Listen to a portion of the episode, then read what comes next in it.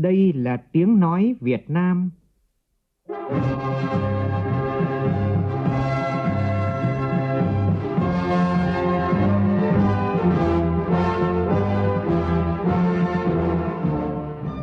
Việt Nam. Tiếng nói Việt Nam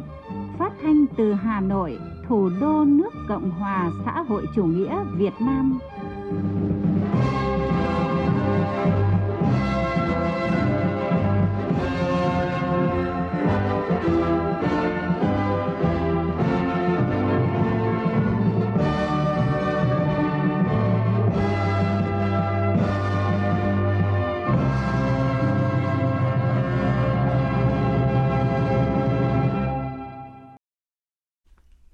Biên tập viên Đức Hưng kính chào quý vị và các bạn. Mời quý vị và các bạn nghe chương trình Thời sự sáng của Đài Tiếng nói Việt Nam hôm nay thứ Tư ngày 26 tháng 10 năm 2022, tức ngày mùng 2 tháng 10 năm Nhâm Dần. Chương trình Thời sự sáng nay có những nội dung đáng chú ý sau.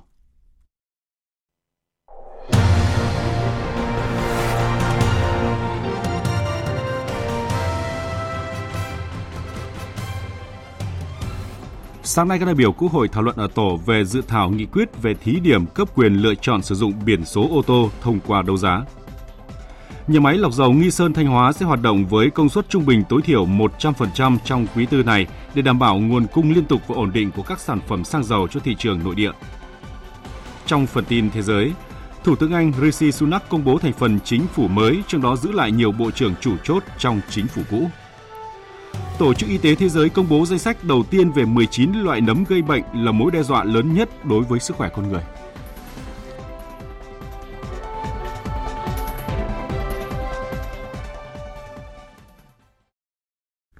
Bây giờ là nội dung chi tiết. Tiếp tục chương trình kỳ họp thứ Tư, sáng nay các đại biểu thảo luận ở tổ về dự thảo nghị quyết về thí điểm cấp quyền lựa chọn sử dụng biển số ô tô thông qua đấu giá. Phóng viên Lại Hòa thông tin. Bộ trưởng Bộ Công an Tô Lâm cho biết, thực tế cho thấy nhiều cá nhân tổ chức có nhu cầu sở hữu biển số theo sở thích, biển số xe đẹp và sẵn sàng trả giá cao, đồng thời tạo sự công bằng giữa cá nhân tổ chức có nhu cầu và làm tăng nguồn thu cho ngân sách nhà nước. Theo dự thảo luật, biển số đưa ra đấu giá là biển số ô tô chưa được đăng ký. Người chúng đấu giá biển số ô tô được quyền chuyển nhượng, cho tặng, thừa kế xe có gắn biển số chúng đấu giá. Tuy nhiên, người chúng đấu giá không được phép chuyển nhượng, cho tặng, thừa kế riêng biển số chúng đấu giá. Về quy định mức khởi điểm, Bộ trưởng Tô Lâm cho biết, dự thảo nghị quyết quy định mức giá khởi điểm là 40 triệu đồng, được áp dụng ở thành phố Hà Nội và thành phố Hồ Chí Minh. Ở các địa phương còn lại, mức giá khởi điểm là 20 triệu đồng. Bộ trưởng Tô Lâm cũng cho biết, dự thảo đề xuất toàn bộ số tiền thu lại từ việc đấu giá sẽ nộp lại Trung ương, thay vì phân chia nguồn thu theo tỷ lệ 70 nộp vào ngân sách Trung ương, 30 phân bổ ngân sách địa phương như dự kiến trước đó. Sau khi Quốc hội thông qua, quy định về đấu giá biển số xe ô tô sẽ được áp dụng thí điểm trong 3 năm. Cũng trong ngày hôm nay, Quốc hội nghe tờ trình dự án luật phòng thủ dân sự, thảo luận ở hội trường về một số nội dung còn có ý kiến khác nhau của dự án luật phòng chống bạo lực gia đình sửa đổi và thảo luận ở tổ về dự thảo nghị quyết về thí điểm một số cơ chế chính sách đặc thù phát triển thành phố Buôn Ma Thuột, tỉnh Đắk Lắk. Việc thí điểm đấu giá biển số xe ô tô đang nhận được sự quan tâm của cử tri, nhân dân cả nước và được các đại biểu Quốc hội thảo luận sôi nổi. Bên hành lang Quốc hội, một số đại biểu băn khoăn mức trần đấu giá biển số đẹp ở các địa phương khác nhau sẽ dẫn tới việc người dân đổ xô tới các tỉnh thành để mua. Phản ánh của nhóm phóng viên Đài Tiếng nói Việt Nam. Dự thảo nghị quyết được xây dựng theo hướng quy định cụ thể về giá khởi điểm của từng biển số đẹp, đưa ra đấu giá áp dụng thống nhất, minh bạch trong tất cả các trường hợp đấu giá.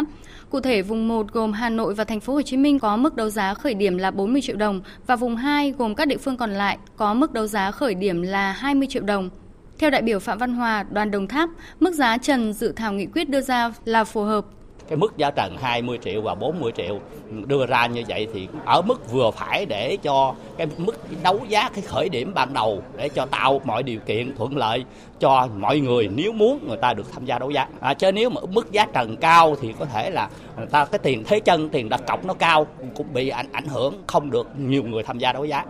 Còn đại biểu Trình Lam Sinh, đoàn An Giang lại băn khoăn về mức đấu giá khác nhau giữa hai thành phố lớn là Hà Nội và thành phố Hồ Chí Minh. Có khả năng là thay vì mua cái đấu giá với một khởi điểm ở những thành phố lớn thì người ta sẽ đổ xô về mua ở các tỉnh thành với cái mức giá là rẻ hơn nữa mà số cũng đẹp. Theo tôi thì lên một mức giá thì hay hơn. Khi anh đưa ra kể cả những công dân ở thành phố hay là công dân ở tỉnh, ở huyện, nếu có điều kiện và đủ khả năng thì họ căn cứ vào đó để họ là tiến hành đăng ký đấu giá. Có những cái số đẹp chỉ có những người nào họ có tiền nhiều thì họ mới mua đấu giá. Thì như vậy là sẽ có một số cái biển số đẹp là không ai mua. Rồi dư ra thì cái biển số này sẽ đi đâu? Theo đề xuất của chính phủ, số tiền trúng đấu giá biển số đẹp sẽ đưa vào ngân sách của Trung ương, sau đó Trung ương sẽ có sự phân bổ từng tỉnh thành phố trong cả nước. Một số đại biểu cho rằng không nên đưa hoàn toàn một số tiền trúng đấu giá biển số đẹp đó vào ngân sách Trung ương mà nên tính theo tỷ lệ ngân sách Trung ương và một phần ngân sách địa phương. Chiều qua, Ủy ban nhân dân thành phố Thủ Đức tổ chức hội nghị triển khai quyết định của Ủy ban nhân dân thành phố Hồ Chí Minh và Chủ tịch Ủy ban nhân dân thành phố về ủy quyền cho Ủy ban nhân dân và Chủ tịch Ủy ban nhân dân thành phố Thủ Đức thực hiện một số nhiệm vụ quyền hạn. Việc ủy quyền có hiệu lực đến hết ngày 31 tháng 12 năm 2024. Tin của phóng viên Tỷ Huỳnh thường trú tại thành phố Hồ Chí Minh. Theo đó, thành phố Thủ Đức được giao thêm 14 nội dung thẩm quyền thuộc các lĩnh vực xây dựng môi trường đô thị, kinh tế, ngân sách dự án, tư pháp, văn hóa, giáo dục, thông tin, xã hội khoa học. Chủ tịch Ủy ban nhân dân thành phố Hồ Chí Minh cũng ủy quyền cho Chủ tịch Ủy ban nhân dân thành phố Thủ Đức được phép quyết định tiếp các đoàn khách nước ngoài đến thăm, làm việc, giao lưu, trao đổi chuyên gia, xúc tiến thương mại, đầu tư, giảng dạy, thực tập, học tập và ký kết thỏa thuận quốc tế trên các lĩnh vực thuộc thẩm quyền. Riêng đối với đoàn khách nước ngoài đến làm việc về các nội dung liên quan đến vấn đề tôn giáo, dân chủ, nhân quyền hay các vấn đề chính trị nhạy cảm khác phải báo cáo Ủy ban nhân dân thành phố Hồ Chí Minh và Sở Ngoại vụ để xem xét việc tiếp đón các đoàn khách này. Trong lĩnh vực nội vụ, Chủ tịch Ủy ban nhân dân thành phố Thủ Đức được quyền cho phép thành lập, chia tách, sáp nhập, hợp nhất, giải thể, đổi tên và phê duyệt điều lệ đối với các tổ chức hội có phạm vi hoạt động trên địa bàn thành phố Thủ Đức và phải báo cáo Ủy ban nhân dân thành phố Hồ Chí Minh thông qua Sở Nội vụ. Ngoài ra, Chủ tịch Ủy ban nhân dân thành phố Thủ Đức cũng được quyền công nhận lại và cấp bằng công nhận kèm theo tiền thưởng cho các cơ quan, đơn vị, doanh nghiệp đạt chuẩn văn hóa. Phát biểu chỉ đạo tại hội nghị, ông Võ Văn Hoàng, Phó Chủ tịch Ủy ban nhân dân thành phố Hồ Chí Minh khẳng định, giao thêm việc nhưng không tăng thêm biên chế tổ chức bộ máy cho thành phố Thủ Đức. Ông Võ Văn Hoàng nêu giải pháp. Vậy các anh ở sở phải có trách nhiệm là phải cử cán bộ, phải hỗ trợ giúp đỡ cho địa phương, thậm chí phải tăng cường xuống để làm công tác này ở địa phương khi địa phương cần. Cho nên tôi nói để cho thành phố Thủ Đức các đồng chí xem xét, khi mình tăng cường như thế cần nhân lực hơn. Nếu cần nhân lực thì cần ở đâu, các đồng chí đặt hàng. Và tôi đề nghị các sở phải có trách nhiệm tăng cường như vậy. Biên chế thành phố không tăng, nhưng Thủ Đức phải tăng. Hôm nay sẽ diễn ra phiên họp định kỳ về chính sách bảo hiểm xã hội, bảo hiểm y tế và bảo hiểm thất nghiệp quý 3 năm 2022. Tính đến quý 3 vừa qua, toàn quốc có hơn 17 triệu người tham gia bảo hiểm xã hội, đạt gần 90% so với kế hoạch của ngành, tăng hơn 2,36 triệu người, nghĩa là gần 16% so với cùng kỳ năm ngoái. Số người tham gia bảo hiểm y tế đạt gần 87 triệu người, tăng hơn 1,7 triệu người so với cùng kỳ năm ngoái. Tin của phóng viên Kim Thành.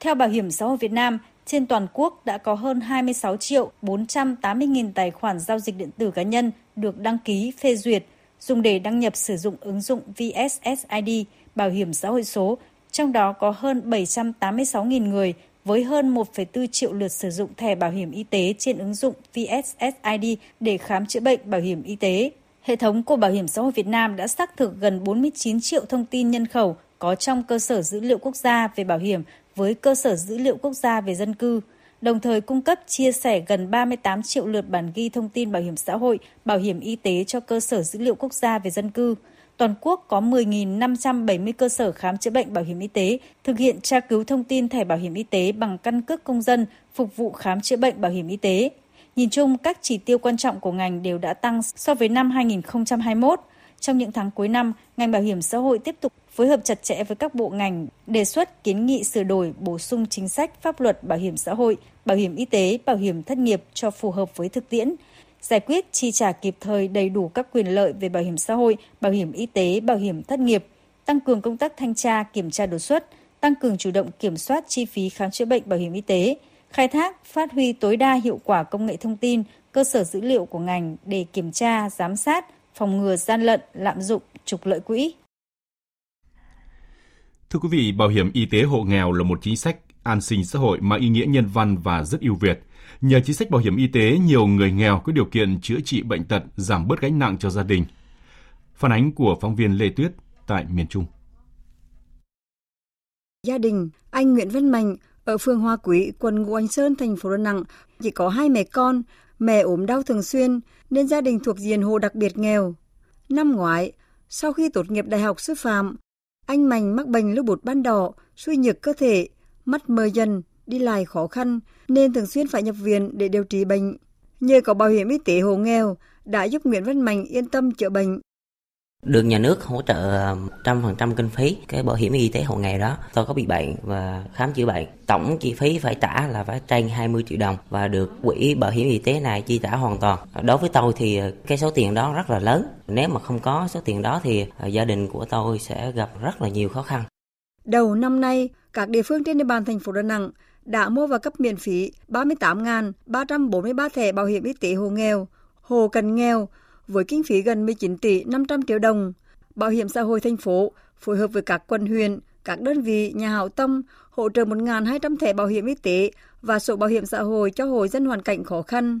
Mặt trận các hội đoàn thể cũng tổ chức cấp phát thuốc, khám chữa bệnh miễn phí, trao phương tiện sinh kế, vốn hỗ trợ người nghèo có điều kiện làm ăn. Ông Nguyễn Hùng Anh, Phó Giám đốc Bảo hiểm xã hội thành phố Đà Nẵng cho biết. Bảo hiểm xã hội thành phố thường xuyên triển khai cái công tác này và các cái tổ chức cá nhân, các công ty đơn vị triển khai cấp thẻ bảo hiểm y tế cũng như là tặng cái sổ bảo hiểm xã hội cho người có hoàn cảnh khó khăn và người nghèo, để tặng quà cho bệnh nhân đang nằm tại các cái bệnh viện chẳng hạn, rất là nhiều các cái phần quà và trong đó kể cả cái tặng thẻ bảo hiểm y tế người mà chưa có thẻ bảo hiểm y tế.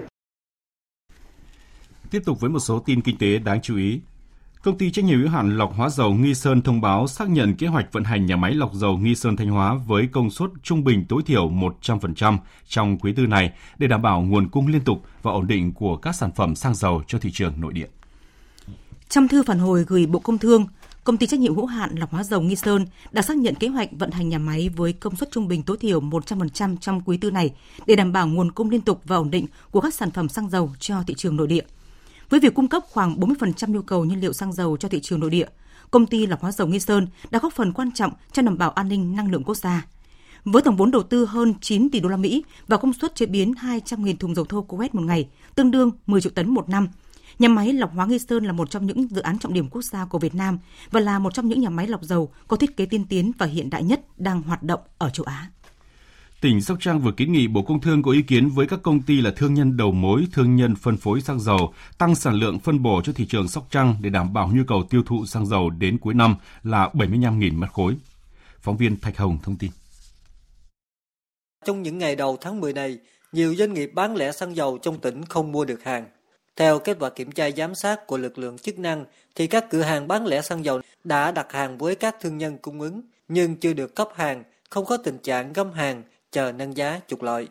Để khắc phục tình trạng thiếu xăng dầu cục bộ diễn ra như thời gian qua, Ủy ban Nhân dân tỉnh Sóc Trăng kiến nghị Bộ Công Thương tham mưu kiến nghị Thủ tướng Chính phủ ưu tiên đưa vấn đề này vào chương trình nghị sự của Chính phủ để thảo luận sớm có giải pháp điều hành hiệu quả, phù hợp với tình hình thực tế, bảo đảm hài hòa lợi ích của nhà nước, người dân và doanh nghiệp. Ủy ban Nhân dân tỉnh Sóc Trăng cũng đề xuất Bộ Công Thương phối hợp với các bộ ngành có liên quan cần nghiên cứu, tính toán lại giá cơ sở cho phù hợp với thực tế, đảm bảo hài hòa lợi ích của thương nhân đầu mối, thương nhân phân phối, doanh nghiệp bán lẻ xăng dầu và người dân. Trong khi đó, Bộ Tư lệnh Vùng Cảnh sát Biển 3 đang tiến hành điều tra 2 tàu cá chở 100.000 lít dầu đeo không rõ nguồn gốc trên vùng biển Côn Đảo, tỉnh Bà Rịa Vũng Tàu. Tin của phóng viên thường trú tại thành phố Hồ Chí Minh. Sáng qua, tại vùng biển cách phía đông Côn Đảo khoảng 60 hải lý, lực lượng thuộc Bộ Tư lệnh Vùng Cảnh sát Biển 3 phát hiện một tàu vỏ gỗ do ông Nguyễn Văn Bình, thường trú tại Tân Long, Mỹ Tho, tỉnh Tiền Giang làm thuyền trưởng, đang chở khoảng 70.000 lít dầu DO không có hóa đơn chứng từ, chứng minh nguồn gốc của hàng hóa. Trên tàu có 5 thuyền viên đều không có bằng cấp chứng chỉ chuyên môn. Trước đó, trưa ngày 24 tháng 10, tại vùng biển phía nam đông nam Côn Đảo khoảng 120 hải lý, lực lượng Cảnh sát Biển 3 phát hiện tàu vỏ gỗ do ông Hoàng Văn Lượng, 41 tuổi, thường trú tại huyện An Biên, tỉnh Kiên Giang làm thuyền trưởng, đang vận chuyển khoảng 30.000 lít dầu DO và không chứng minh được tính hợp pháp của hàng hóa. Cả thuyền trưởng và 5 thuyền viên trên tàu đều không có bằng cấp chứng chỉ chuyên môn. Trước thông tin khoảng 100 người Việt đã mất liên lạc sau khi nhập cảnh Hàn Quốc với mục đích du lịch khi qua sân bay quốc tế Yangon, tỉnh Gangwon, người phát ngôn Bộ Ngoại giao Lê Thị Thu Hằng cho biết. Đại sứ quán Việt Nam tại Hàn Quốc sẽ tiếp tục theo dõi sát vụ việc, giữ liên hệ với các cơ quan chức năng Hàn Quốc để cập nhật thông tin, hỗ trợ tìm kiếm công dân, sẵn sàng triển khai các biện pháp bảo hộ công dân cần thiết. Cục lãnh sự phối hợp với các cơ quan chức năng trong nước và công ty du lịch tại Việt Nam để tìm hiểu thông tin về những công dân hiện mất liên lạc và thực hiện các biện pháp giảm thiểu, ngăn chặn tình trạng công dân Việt Nam lợi dụng hình thức du lịch để tìm cách cư trú bất hợp pháp tại Hàn Quốc.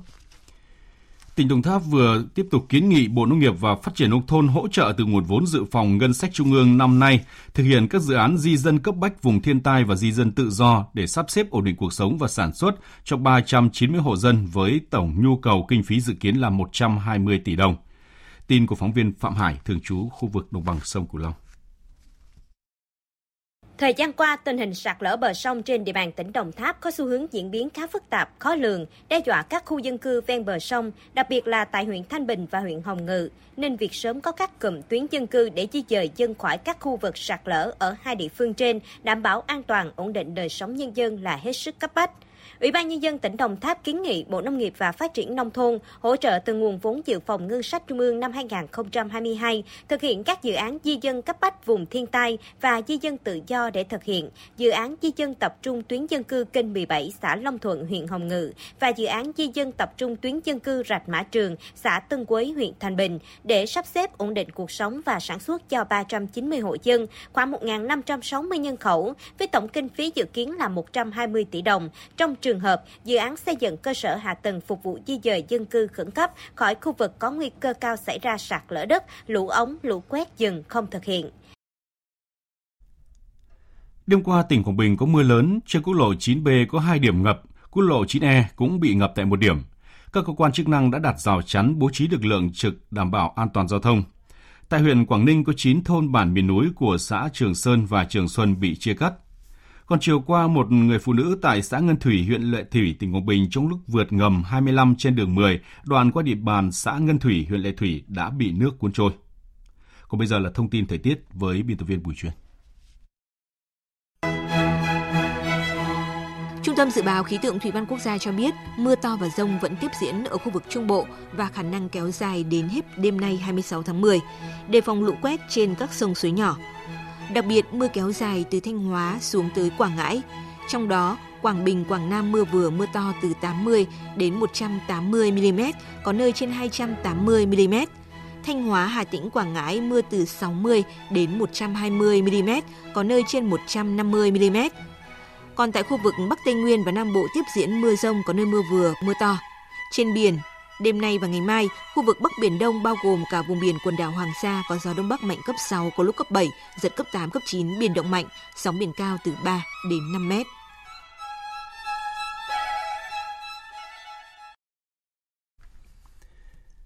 Xin được chuyển sang phần tin thế giới. Tân Thủ tướng Anh Rishi Sunak chiều ngày 25 tháng 10 theo giờ Anh đã công bố thành phần chính phủ mới, trong đó đáng chú ý là việc giữ lại rất nhiều chức danh bộ trưởng chủ chốt trong chính phủ cũ của bà Liz Truss, cũng như là bổ nhiệm lại một số bộ trưởng dưới thời của ông Boris Johnson. Tin của phóng viên Quang Dũng, thường trú Đài Tiếng nói Việt Nam tại Pháp, theo dõi khu vực Tây Âu. Sau khi chính thức nhậm chức Thủ tướng Anh, ông Rishi Sunak đã giữ lại nhiều bộ trưởng chủ chốt trong chính phủ tiền nhiệm, bao gồm ông Jeremy Hunt ở vị trí bộ trưởng tài chính, ông Ben Wallace ở vị trí Bộ trưởng Quốc phòng và ông James Cleverly ở vị trí Ngoại trưởng. Một sự bổ nhiệm rất đáng chú ý khác là việc bà Suella Braverman được ông Rishi Sunak đưa trở lại ghế Bộ trưởng Nội vụ, một trong 3 bộ quan trọng nhất trong chính phủ Anh, chỉ sau 1 tuần rời bỏ chính vị trí này để phản đối bà Liz Truss. Người thay bà Suella Braverman trong 1 tuần qua ở Bộ Nội vụ là ông Grant Sharp, được điều chuyển sang Bộ phụ trách Kinh doanh và Năng lượng. Ở các vị trí chủ chốt khác, ông Rishi Sunak bổ nhiệm đồng minh thân cận là ông Dominic Raab vào vị trí Bộ trưởng Tư pháp, đồng thời giữ chức Phó Thủ tướng Anh. Một số cựu bộ trưởng trong chính phủ của ông Boris Johnson và là đồng minh của ông Rishi Sunak, như các ông Michael Gove, Steve Barclay hay Olivier Dowden cũng được đưa trở lại. Giới quan sát đánh giá việc thành lập một chính phủ mới với hầu như tất cả các gương mặt cũ trong 2 đời chính phủ gần đây cho thấy ông Rishi Sunak đặt ưu tiên cao cho việc đoàn kết nội bộ Đảng Bảo thủ, cũng như duy trì sự ổn định trong một số lĩnh vực chủ chốt như tài chính, quốc phòng hay đối ngoại. Nhằm đáp trả những hành động không thân thiện của Liên minh châu Âu và nghị viện của Hội đồng châu Âu, Nga vừa mở rộng danh sách các đại diện của các nước thành viên Liên minh châu Âu bị cấm nhập cảnh vào Nga. Phóng viên Đài Tiếng nói Việt Nam thường trú tại Liên bang Nga đưa tin. Trong tuyên bố của Bộ Ngoại giao Nga, đặc biệt đề cập đến các đại diện của các cấu trúc thương mại châu Âu, sản xuất thiết bị quân sự và vũ khí, tham gia cung cấp các sản phẩm của họ cho Kiev. Các hạn chế cũng áp dụng cho các đại biểu riêng lẻ của Nghị viện Hội đồng châu Âu.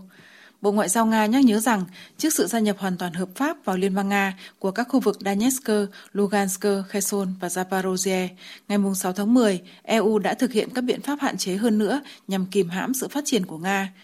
Bộ Ngoại giao Nga gọi những hành động đơn phương như vậy của EU là bất hợp pháp và làm suy yếu các đặc quyền pháp lý quốc tế của Hội đồng Bảo an Liên Hợp Quốc. Đồng thời, EU đã bỏ qua sự phân biệt đối xử công khai của chế độ Kiev đối với cộng đồng người Nga và nói tiếng Nga ở các khu vực này trong nhiều năm. Bộ này cũng thu hút sự chú ý đến thực tế rằng Nghị viện của Hội đồng châu Âu đang tuân theo một đường lối cực kỳ gây hấn khi đã thông qua tại cuộc họp ngày 13 tháng 10 một nghị quyết chống Nga khác với những lời kêu gọi không thể chấp nhận được đối với các quốc gia của Hội đồng châu Âu.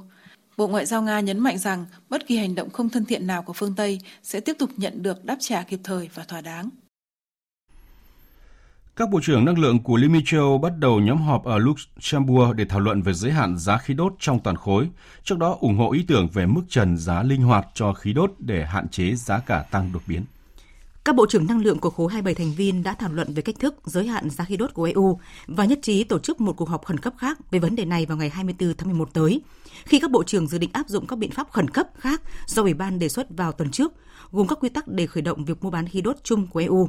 Các cuộc đàm phán vào tháng 11 tới sẽ là vòng đàm phán khẩn cấp thứ tư về năng lượng kể từ tháng 7, khi EU gấp rút thông qua các biện pháp nhằm tiết kiệm nhiên liệu, đổ đầy kho xăng và huy động tiền mặt để giúp người dân tiêu dùng thanh toán hóa đơn.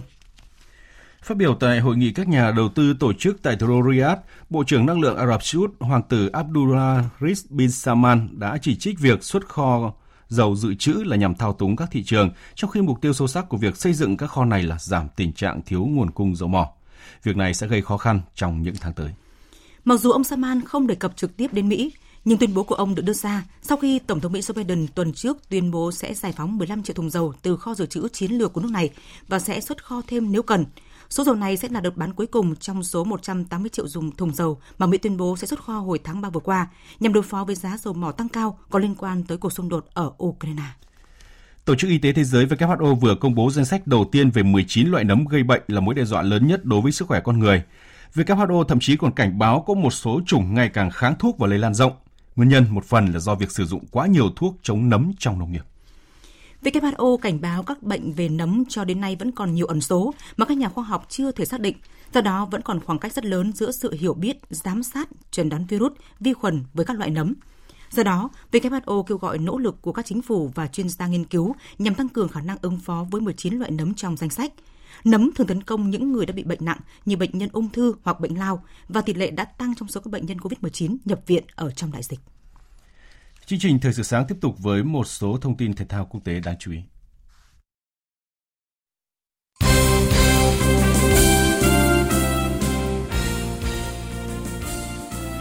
Đêm qua và rạng sáng nay, các sân cỏ châu Âu lại sôi động với lượt trận thứ 5 vòng bảng Champions League tại các bảng E, F, G và H.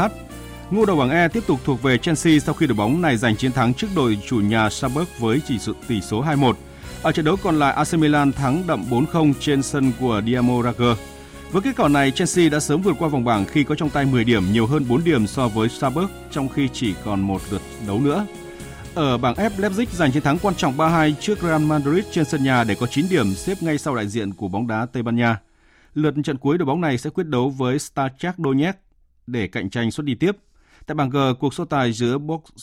Borussia Dortmund và Manchester City kết thúc với tỷ số 0-0 và Sevilla thắng Copenhagen cách biệt 3-0. Trong hai trận đấu của bảng H, Paris Saint-Germain có chiến thắng 7-2 trên sân nhà khi tiếp Maccabi Haifa, trong khi Benfica đánh bại Juventus với tỷ số 4-3.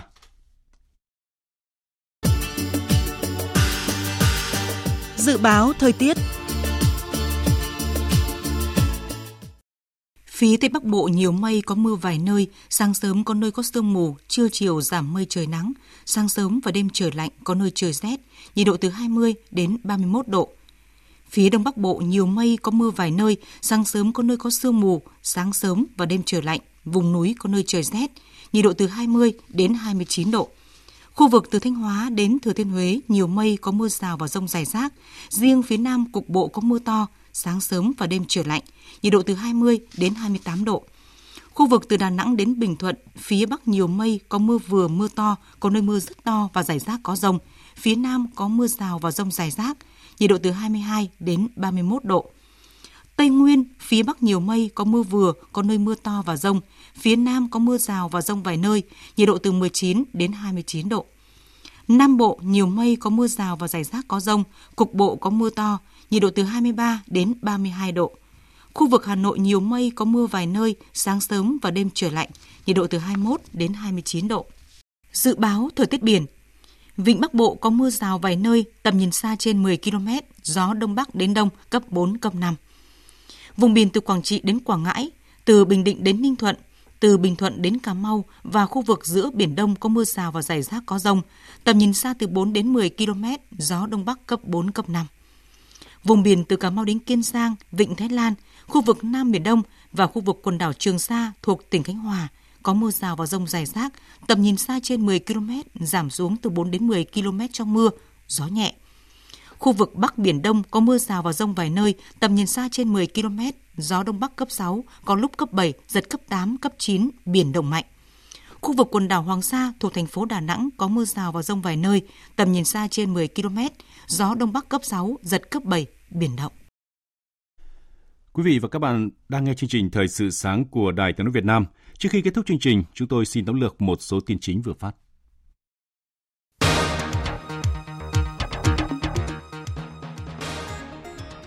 Sáng nay, các đại biểu Quốc hội thảo luận ở tổ về dự thảo nghị quyết về thí điểm cấp quyền lựa chọn sử dụng biển số ô tô thông qua đấu giá. Theo dự thảo, người trúng đấu giá biển số ô tô được quyền chuyển nhượng cho tặng thừa kế xe có gắn biển số trúng đấu giá mà không được phép chuyển nhượng cho tặng thừa kế riêng biển số trúng đấu giá.